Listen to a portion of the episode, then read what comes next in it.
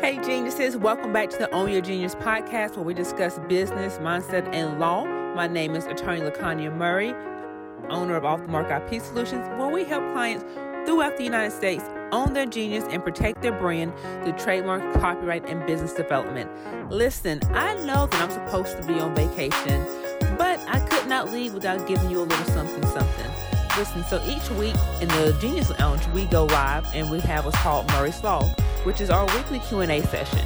What I'm doing for this week's podcast is just giving you the replay of last week's session. Enjoy and happy holidays. We're live. I'm excited. Thank you so much for joining me. I am attorney Lacanya Murray. For those of you who don't know, I'm the owner of Off Mark IP Solutions and the founder of the Genius Lounge. It's a community where entrepreneurs can come to build better businesses. They can learn about business and law. We are actually live in the Genius Lounge right now. I'm also live on Instagram. But if you want your questions answered and be a part of the conversation, you definitely want to go to geniuslounge.co because that's where the magic is. So we have a few questions. So let me just tell you about what we have going on. So those of you who are new, I see Gary's here. Gary, I think this is your first time on a Murray's Law, like a live one. So what Murray Law is is our weekly Q&A sessions where you get to ask your general questions as relates to business or law. This is not legal advice, but it's really um, meant for educational purposes. Sometimes you have questions and you don't feel like going down the Google rabbit hole. You just want to go ahead and get straight to the source. That's what this is. We're going to be here until 7:30. Questions are pre-submitted, and the people in the Genius Insiders, their questions get answered first simply because the Insiders is our legal, our membership, our subscription program for legal and business. So the Insiders first, and then Lounge members, and then if we have time, anybody that submits questions while we're live, then those will be answered. We have a few questions today, so we're going to get started. The first question is a really good question. This question says, can a domain name be trademarked? So can geniuslounge.co be trademarked? So whenever you want to ask yourself if something can be trademarked, the thing you want to ask yourself is does this identify the source of a good or a service? The source of a good or a service, meaning who makes something, who's providing something. And oftentimes when you have a domain name, it's not an indicator of the source, like who made it, but rather where it can be purchased. So if you're using it in that way, as a way it can be purchased, then no, the domain name cannot be trademarked. However, because there's always a however, right? If you are using it as a brand identifier, then yes, it can. I have trademarked domain names in the past for clients, but they were actually using it in their branding.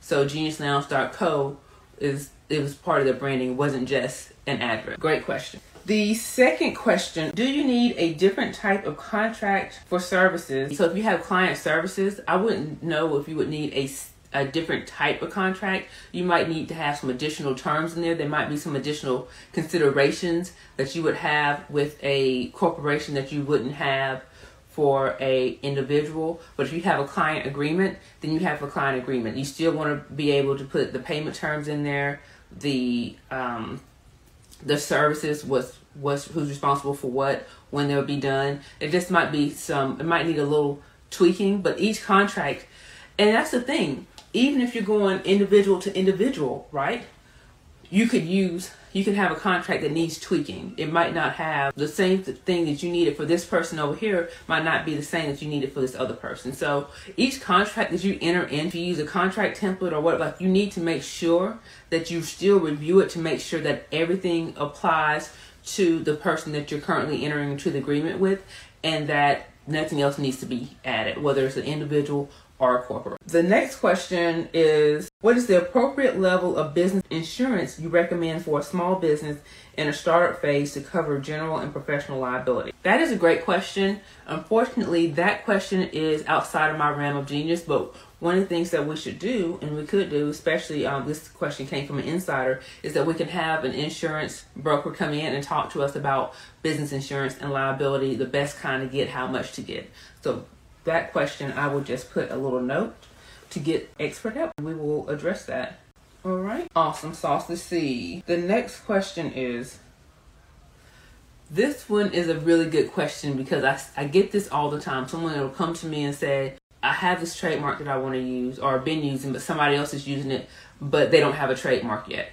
So in their mind, because that other person didn't have a trademark, if they file first, they think that there's no issue because they have the trademark, the federal registered trademark, there's no issue. But that's not how it works. If you have two people with unregistered marks, whoever in the United States is first to use, not first to file.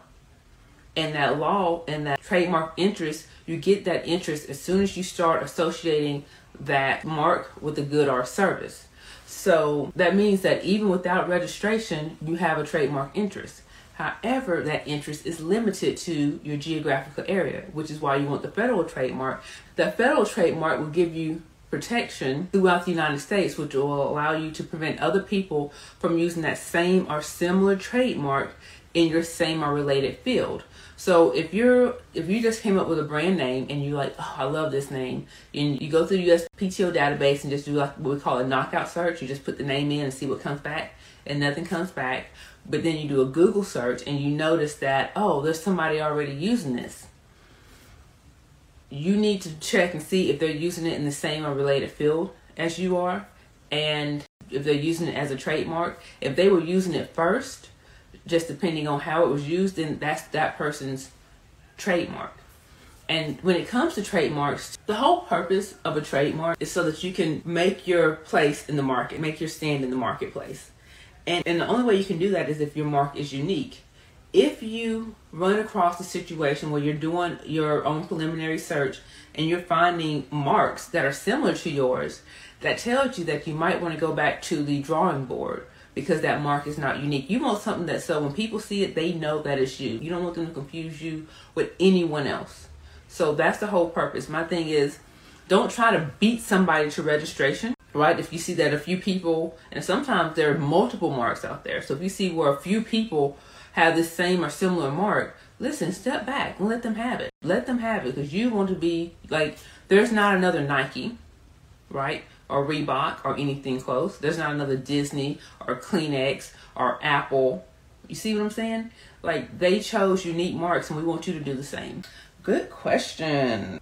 And a lot of these questions are trademark based and it looks like we're gonna have some time for additional questions. It's 7:15. I'm on my my last question. So if we have if you have questions, go ahead and drop them in the box, and I will answer those questions. This question is, what is the difference between a trademark, a service mark, and a trade name? And I love this question. So what's the difference between a trademark, a service mark, and a trade name? And here's the thing trademarks and service marks are used interchangeably. A trademark is when you're talking about goods. When you're talking about goods, a service mark is when you're talking about services. So I have a service mark because I provide services. But if I'm going to get a trademark for my clothing line, clothes are goods. So that's a trademark. At the end, so whenever you see that TM, that lets you know that that's a common law trademark. When you see SM, that lets you know that it's a common law service mark. We just talked about common law. But at the end, they both go through the same registration process, right? And at the end, if they're approved, they both end up with that R with the circle around it. So the only difference is one identifies a good and the other identifies a service. A service mark identifies the service and a trademark identifies the goods. And then the question about the trade name, I love that and the reason I love that is because a lot of times people think that their business name and their trade name are the same. Your trade name is the name that people in the market know you by. So your brand name, your trade name and your brand name are the same. But your trade name and your business name don't have to be the same. So if you are, you know, I'll use me for example. My business name is Murray Law Group LLC. And the reason that matters is because the state wants to know who's starting a business in the state so they know where to get their money from. Has nothing to do with trademarks. However, I do business as, you guys know me as, off the mark IP solutions. That's what I do business. That's my brand name. So that trade name is how the people in trade in the market know you. And that and the the other part of the question is can it be registered? Yes, that is what you register. Again, your business name and your trade name don't have to be the same. And since we're talking about this, a lot of times people assume that because their business name is available for registration in their state, that the trade name is available for registration as a trademark.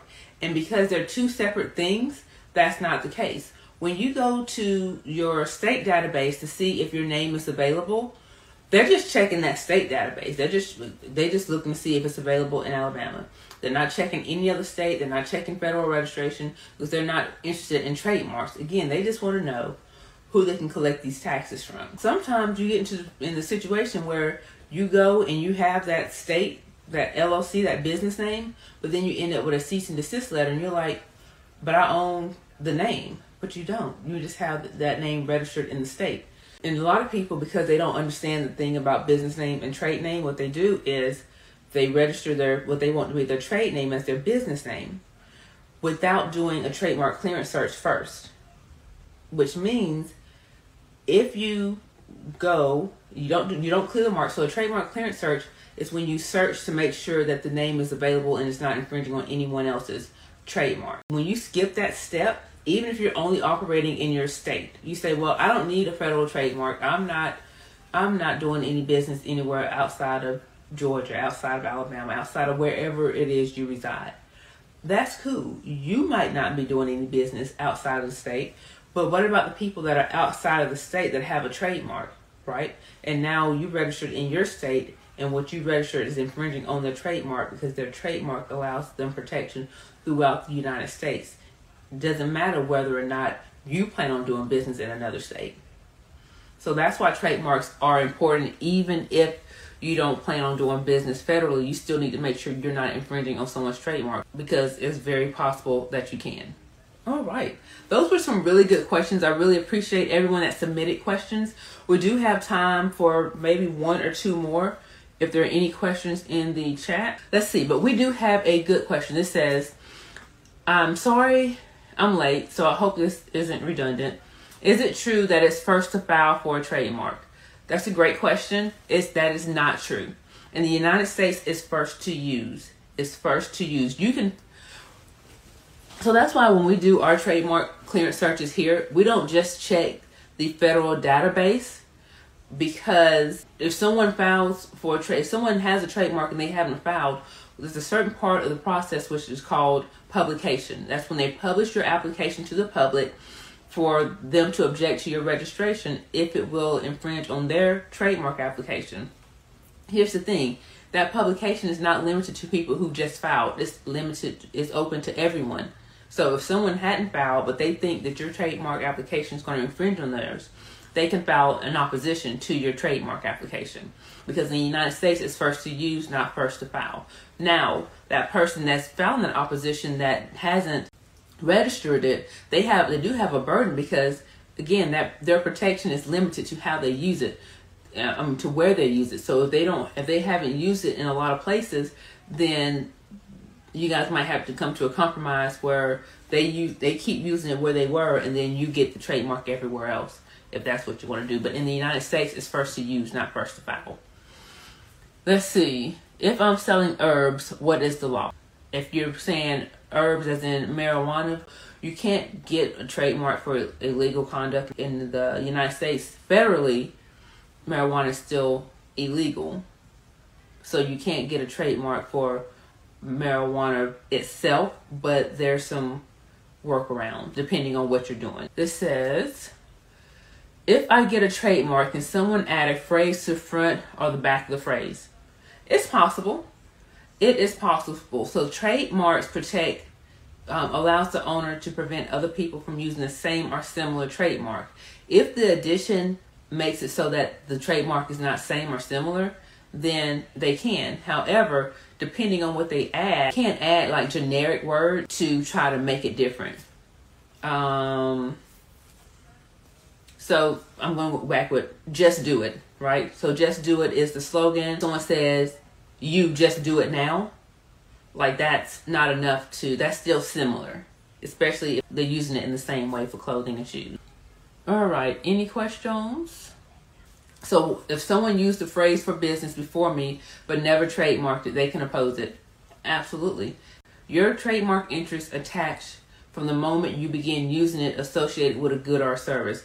If they're using that slogan, if they're using that slogan in their business to identify the good or service, then that's their trademark. They have absolute right to oppose your application. Now, whether or not they'll be successful, that's a whole nother question. But they absolutely can.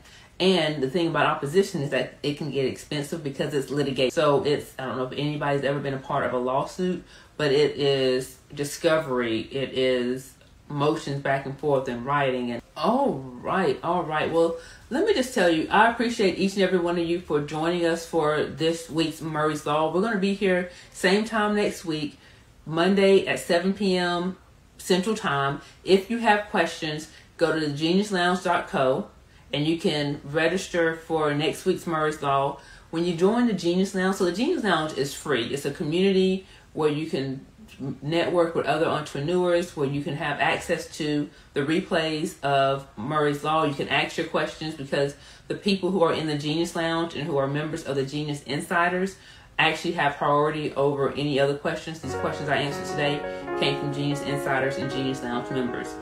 Um, Genius Insider, that is our subscription program, our legal and business subscription program for people who want to have access to an attorney in real time. So with the Insider program, you have free consultations, free document review, access to monthly master classes as it relates to business, hot seat opportunities, virtual post sessions, and um, discounted legal services. Like you really can't beat that. So that's all I have for tonight. Thank you so much for joining me. I will see you again